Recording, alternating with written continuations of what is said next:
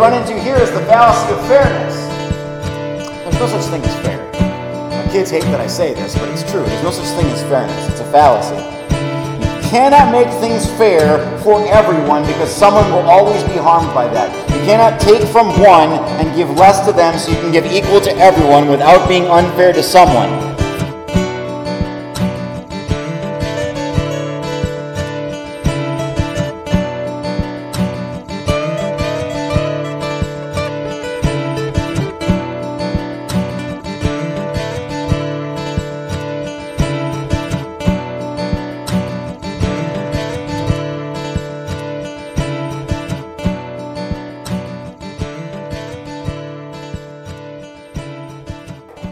Follow along, says this For the wrath of God is revealed from heaven against all ungodliness and unrighteousness of men, who by their unrighteousness suppress the truth. For what can be known about God is plain to them because God has shown it to them. For his invisible attributes, namely his eternal power and divine nature, have been clearly perceived ever since the creation of the world in the things that have been made. So they are without excuse. For although they knew God, they did not honor him as God or give thanks to him, but they became futile in their thinking, and their foolish hearts were darkened. Claiming to be wise, they became fools and exchanged the glory of the immortal God for images resembling mortal man and birds and animals and creeping things. Therefore, God gave them up in the lusts of their heart to impurity to the dishonoring of their bodies among themselves, because they exchanged the truth about God for a lie and worshiped and served the creature rather than the Creator, who is blessed forever. Amen. The truth of God's existence is known. It's known. Where do we get that from? Well, let's just look at what the verse says. So the truth of God's existence is known. What's it say here? For the wrath of God is revealed from heaven against all ungodliness and the unrighteousness of men, who by their unrighteousness suppress the truth. For what can be known about God is plain to them because God has shown it to them. No one has an excuse. No one. There's no argument that people can stand on and say there is no God. The fool has said in his heart, there is no God. They have to suppress the truth.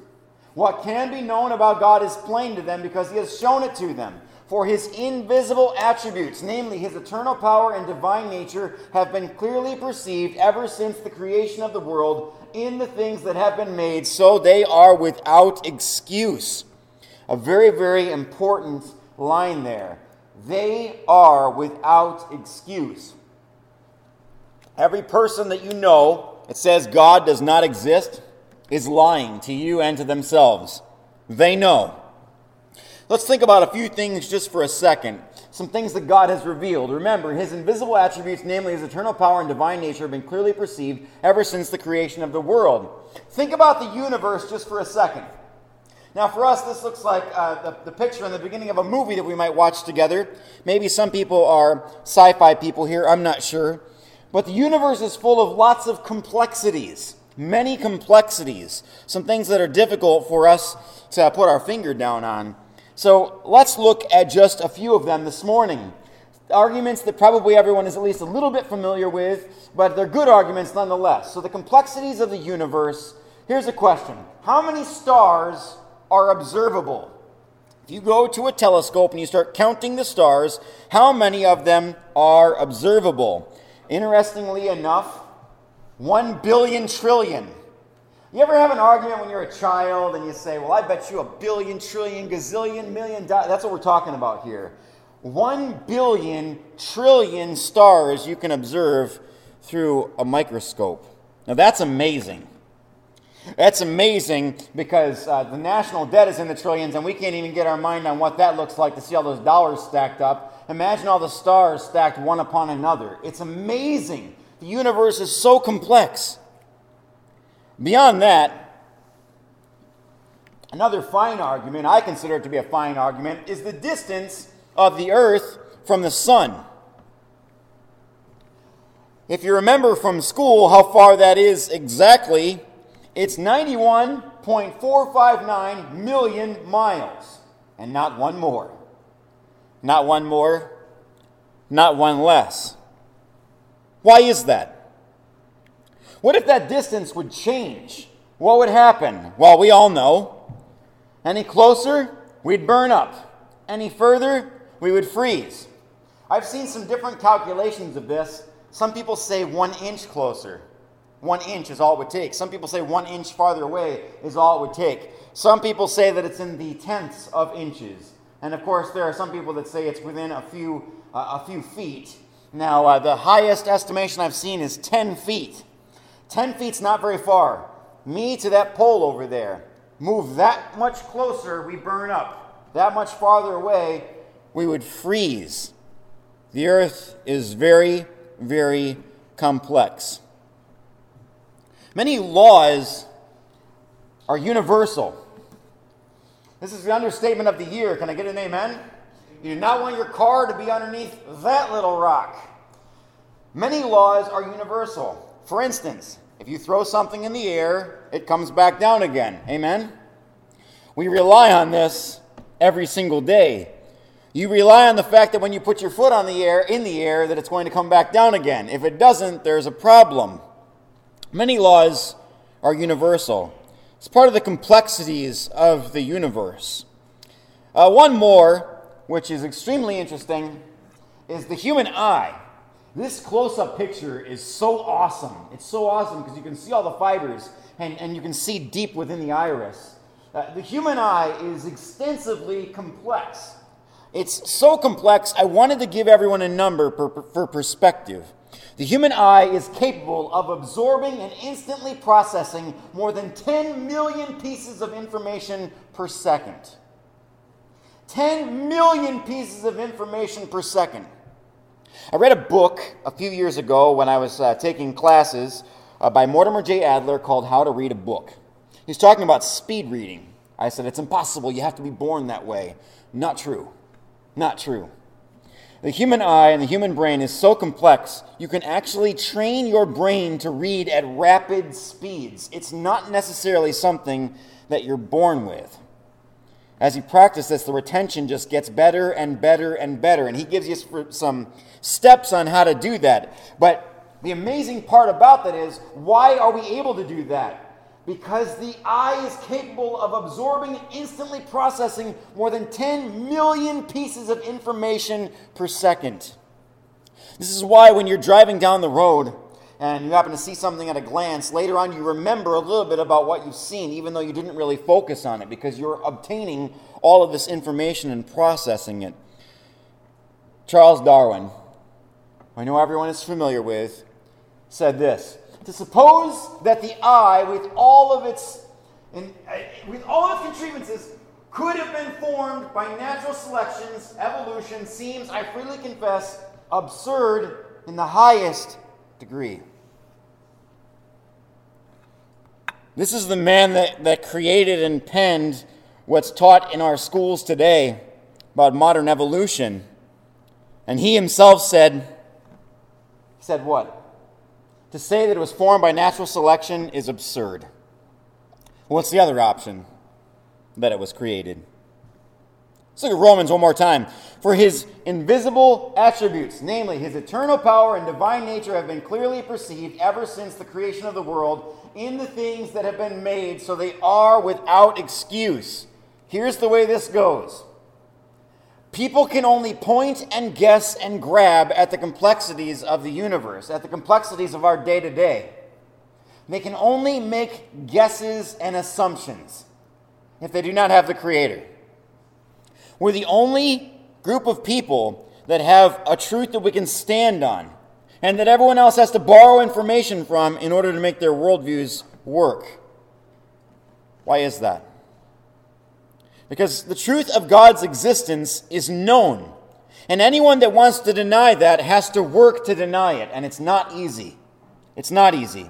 If you watch debates with atheists, some of the uh, more prominent atheists, they will tell you, well, we don't have an answer for that, but the beautiful thing about science is we don't have to. Well, good for you. Because if you go to a heart doctor and you say, why is my heart acting that way? And if he tells you, the good thing about science is I don't have to know, you are going to get another doctor. Can I get an amen? You go to a doctor and say, I have the flu. What can you do to help me? And he says, I don't know. You're going to get another doctor. If you go to a mechanic and he says, I don't know why the wheel keeps falling off your car, you are going to go to another mechanic. You will not accept the excuse of, I don't know, and that's the beauty of it. That's a poor answer. A very poor answer. So the truth of God's existence is known, first. And secondly, the truth of God's existence is suppressed. It's suppressed. Said this already, but want to dance on that just for a minute. Look at Romans 1 18 through 20. It says this For the wrath of God is revealed from heaven against all ungodliness and unrighteousness of men who by their unrighteousness suppress the truth. They know. Everyone knows even agnostics that say, well, I'm not really sure, so I'm going to err on the side of caution, they know that's why they're agnostic. If you dogmatically know that there is no God, live your life the way you want, everything else does not matter. But if you do know there's a God, then there's a demand on our lives to live in a particular way, to care for one another in a particular way. The exchange. The exchange is this. This man, Sam Harris, he had a very interesting quote, the entirety of atheism is contained in this response atheism is not a philosophy. It is not even a view of the world, it is simply a refusal to deny the obvious. Unfortunately, we live in a world in which the obvious is overlooked as a matter of principle. The obvious must be observed and reobserved and argued for. This is a thankless job. It carries with it an aura of petulance and insensitivity. It is, moreover, a job that the atheist does not want. This is from his article, There Is No God and You Know It, by Sam Harris. The idea that this all came from nothing is stupid. I can't say it any other way. That's the truth. The idea that this all just started from nothing is stupid. We are going to have some food in the back as soon as we finish here that came from a beginning. It was assembled by hands that I'm very thankful for, and uh, we're all going to be thankful for in just a few moments. But it did not come from nothing. It didn't. It had a creator, as do we.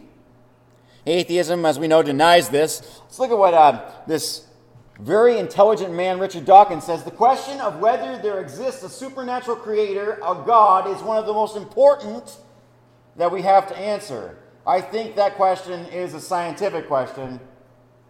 My answer is no.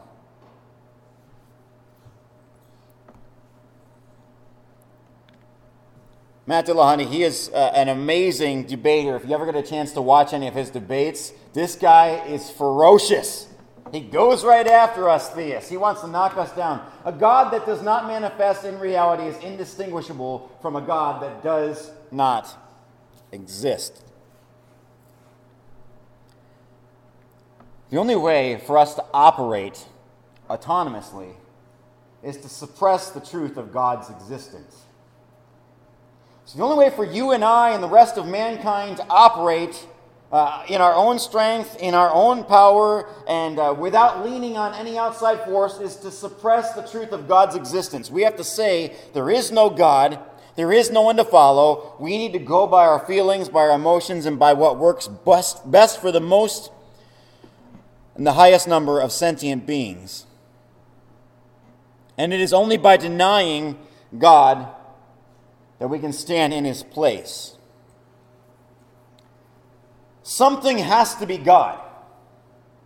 Has to. We can't live without him. No one, there's not a person living that can live without God. There's many people living today that want not to live with God, but we can't live without Him.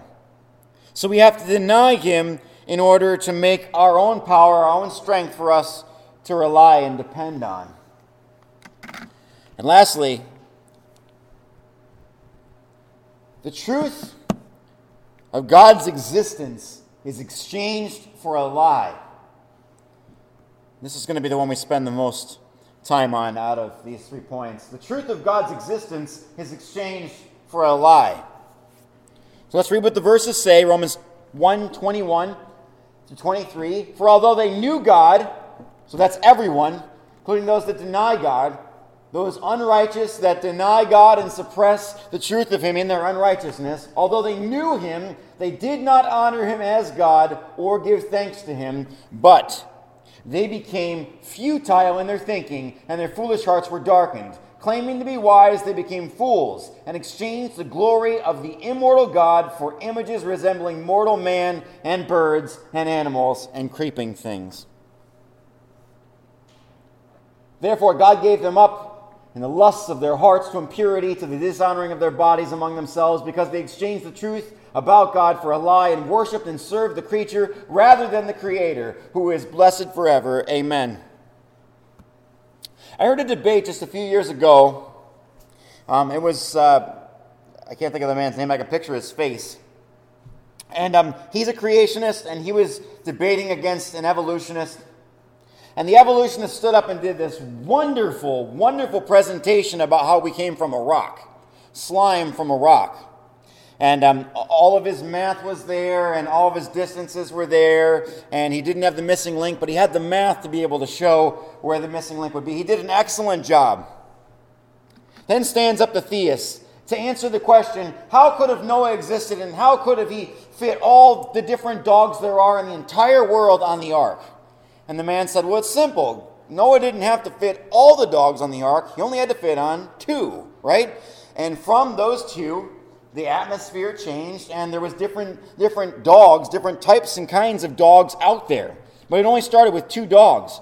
So he showed a model and said here are two dogs and then here are two german shepherds. And he showed the whole line and he showed all the lineage. And before you know it we have you know hundreds and, and hundreds and hundreds of different types of dogs the guy stands up and says you expect us to believe that all the dogs that are created all the dogs in the universe all came from two dogs. The man stood up and said, You expect me to believe all the dogs came from a rock? Who's more stupid? Definitely the evolutionist. He has nothing to stand on. Nothing. The exchange, the truth of God for a lie. So let's talk for just a second about this idea of giving thanks, because that pops out in there and it seems strange. Of course, they don't give him thanks, they don't recognize him as God. But the idea of not giving thanks is because we are claiming God's stuff as our own. We're saying, that's mine. That's mine. So they're my kids, it's my money, it's my job, it's my house, my car. They're claiming all these things for themselves, and they're not giving any credence at all to the God who designed them, who gave them, who created them. This brings us to a question. A couple questions, actually. Question number one is uh, What is morality?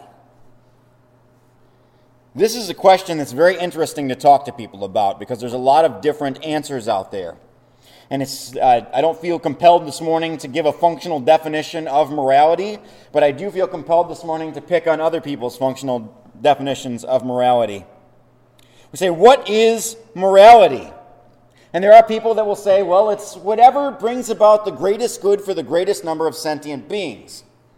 Well, what about children with mental handicaps that does not bring about good for them? Uh, well, the atheist does not have an answer for that. The unrighteous have no answer for that uh, because they would have to undermine their whole reality, all of their thinking, in order to support that idea. So, what about people who are on machines that still are able to think, still are able to communicate, still are able to love? They just can't breathe on their own. What about them? Is it moral to, uh, to treat them in a particular way? What is morality? How can we bring about the greatest good for the greatest number of beings, of people, and not think about the best of, of these people here? So, what is morality? What does it mean to be moral? What does it mean to be good? Is morality universal? Another great question. Is morality universal?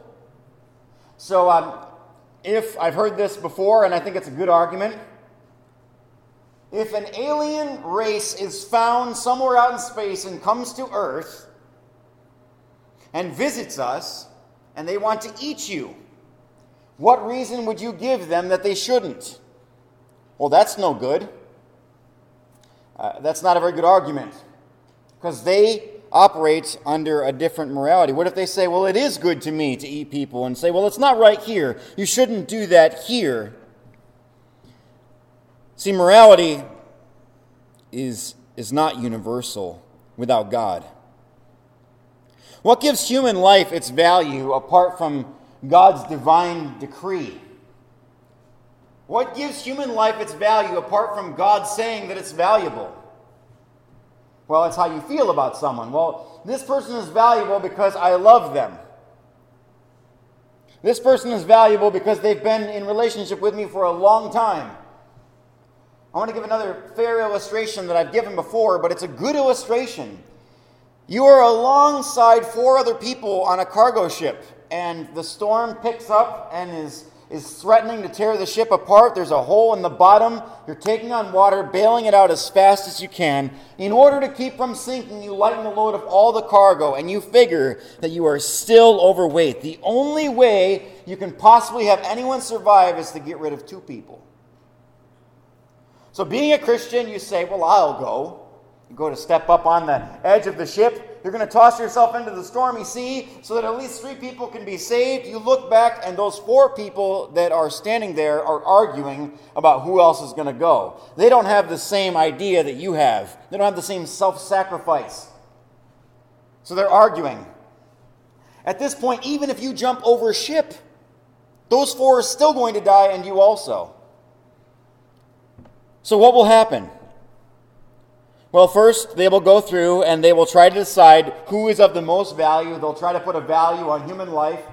Who has the most years left? Who has the most children at home? Who has the most to offer to society? And when that fails, they will turn out um, into an all out war, a physical battle, a struggle to see who will remain aboard the ship.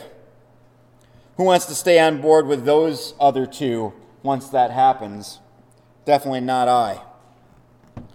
What gives human life its value apart from God's divine decree? How can someone who does not believe in God say that person is valuable or that person is not valuable? It is subjective. What do they have to offer society? What can they do? What do they believe about this? What do they believe about this? What gives human life its value apart from God's divine decree? Let's just say it's a common morality. Let's throw that out there because that is an argument for today. Well, most people believe that this is the way you should live and this is how you should treat people, so we should treat people this way. Try telling that to these guys. This is a cannibal tribe on an island. If you land your ship there, don't worry, you will be invited for dinner, but you will not be invited for a return visit. They eat people. They believe this is a good thing, and they are doing this under the premise of their religion. Is morality universal for them? No, it's not. It's not. You can try to convince these people what gives human life its value apart from God's divine decree. You're not going to get anywhere. You're not going to get anywhere at all. Typically, when I do premarital counseling, we go through three phases. We talk about the value of life, because I'm not marrying you if you don't value the life of the person you're getting married to. Talk about the value of life. We talk about the idea of covenant, how it is different than a contract. How in covenant it is a promise relationship, it is different than simply having a contract. We talk about husband and wife, what God says the duties are of each. And we start off with the beginning, and I love doing this. I've done it several times now. I say, You are on your honeymoon on a beautiful ship, and you're going to visit this native island. It's, it's, it's beautiful, it's lovely. You're told to stay with your crew. You happen to get off of the trail with your crew and wander off, you and your new spouse. You happen upon a man beating his wife. One of the natives. What do you say? I always get different answers. I love it. Well, I would say that's wrong. What if the gentleman tells you this is right? Say, well, you shouldn't treat other people that way. And he says, well, she's mine. I can treat her any way I want to. You see, you can step back and step back and step back, and what you come to eventually is that without God, without morality, without God telling us what is right, we have nothing to go on but how we feel. The last couple I married, I told the gentleman, if kindness was contagious, you would be able to help this guy, but it's not. So, what can you possibly say to him? Don't hurt her or I'll hurt you, was his answer, and I give him a lot of credit for that. Morality is only universal if there is a God. So, how do you determine what is good and what is right and what is moral? How do you determine what is good, what is right, what is moral? Again, conversations I've had with people say being a good person means you haven't killed anyone. Good. There are lots of thieves out there that haven't killed anyone that many people believe are bad people. How are you right? Well, I'm right if the decision that I make is the best for the most amount of people. What we run into here is the fallacy of fairness. There's no such thing as fair. My kids hate that I say this, but it's true. There's no such thing as fairness, it's a fallacy. You cannot make things fair for everyone because someone will always be harmed by that. You cannot take from one and give less to them so you can give equal to everyone without being unfair to someone. Fairness is a fallacy. So we need something else to depend on. And what is moral? What how do you determine what is moral? This, the answer to these questions, uh, that's the predicament of our culture. We are attempting to define morality without a rule. And that's a serious issue. So, I asked this question. I've asked this before many times. It always makes me think what happens when we all start cutting boards without a measuring tape? What happens if 10 of us are going to get together and we're going to build a house and we're all going to start cutting the boards ourselves and nail these things together and none of us is using a measuring tape? I would not buy that house. I had some pictures up here of homes that people built without measuring tapes and I actually felt bad uh, because these people were really trying their best. So I said, I'm not going to make fun of these people, but the idea I am going to make fun of. You absolutely cannot build a house without a measuring tape. You need a rule in order to build. When we rewrite the story without God, there is no standard. And with no standard, anything goes. Anything goes. I remind everyone once more 10 years ago in Germany of the man that put a ad online looking for someone to kill and to eat. That was what he was looking for, someone that he could invite over to his house and he could kill them and he could eat them. He had 10 people respond. 10 people. He said, I want, uh, uh, he, he didn't mind if it was a smoker because he said smoked meat tastes better. He said he wanted someone clean, he wanted someone fit, he wanted someone that took good care of themselves, and he wanted to eat them. He finally settled on someone. He invited them over to his house, he killed them, and he ate him. So when this went to court, the problem and the question on everyone's mind was what did he do wrong? It's gross. I understand I'm giving a gross illustration this morning, but it makes the point well. What did he do wrong when the man said it was okay? What line did he cross, if any? Well, the current moral standard is if two people consent to something, then it's okay. Problem being, this man consented to giving up his life. The man who ate the other man went into a mental institution for a short amount of time but was released because his lawyer fought for consent and got it. This man is walking around the streets currently in Germany. Next time you're thinking about visiting there, uh, look up his name online first. We attribute value to temporal things, and we make gods of them. We attribute value to temporal things and make gods of them. Where do I get that from? Because these people did not value the Creator. Instead, they put value on the creature. on the things God created. They put a higher value on him and that and on them, excuse me, and that's happening today even as we speak. What's the solution for all this? What is the solution that we are, are looking for? How can we fix these things possibly? Our nation was set up on the idea that you and I could self govern, that we could take care of ourselves, our own finances, our own uh, relationships, that you and I could settle our own disputes, that we could take care of our own personal property, and that we would not need increasing intrusion from higher authority, that you and I could take care of our basic needs, and when we could not do that anymore, we would appeal to a higher authority. That was the idea. That's where we need to start with this morning. That's what Scripture calls us to. Look at the verses here. Therefore, God gave them up to the lusts of their hearts, to impurity to the dishonoring of their bodies among themselves because they exchanged the truth about God for a lie and worshiped and served the creature rather than the Creator who is blessed forever. Amen. Does everyone see it there? It's there. What do we have to do? It's simple, it's so easy. It's serve the Creator. We don't set about our lives to serve things. That's what got these people into trouble. They decided to throw away God, throw away all of his righteous commands, throw away the things that he told us we should do to live the best possible life. They threw all this away and decided to serve stuff, to worship all of these, these, these entities that they, that they made into gods that are not gods, creeping things, creatures. This translates into today some of the things that we worship. Television, opinions family members. And it really, really makes a wreck of our lives when God is not in his proper place. So they worshiped things in place of God. And the truth of this passage is all people worship something.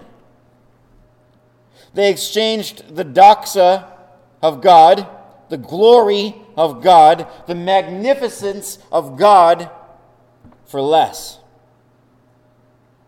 And in their exchange, God withdrew his hand.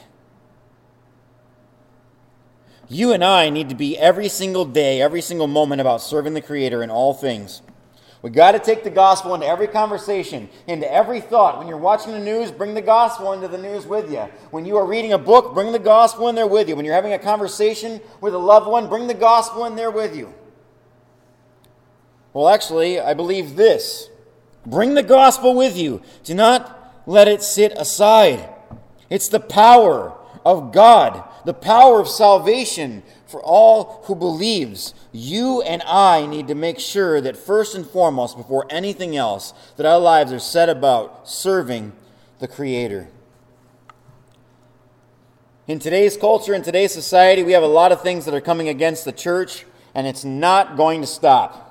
It's not going to stop. You and I need something steady we can stand on. We can stand on serving the Creator and Him alone. We can stand on the fact that He created all things, He created all things good, and we messed it up, and He is bringing about redemption and restoration. That's the message we need to take in every single conversation. Let's pray together. You are God, holy.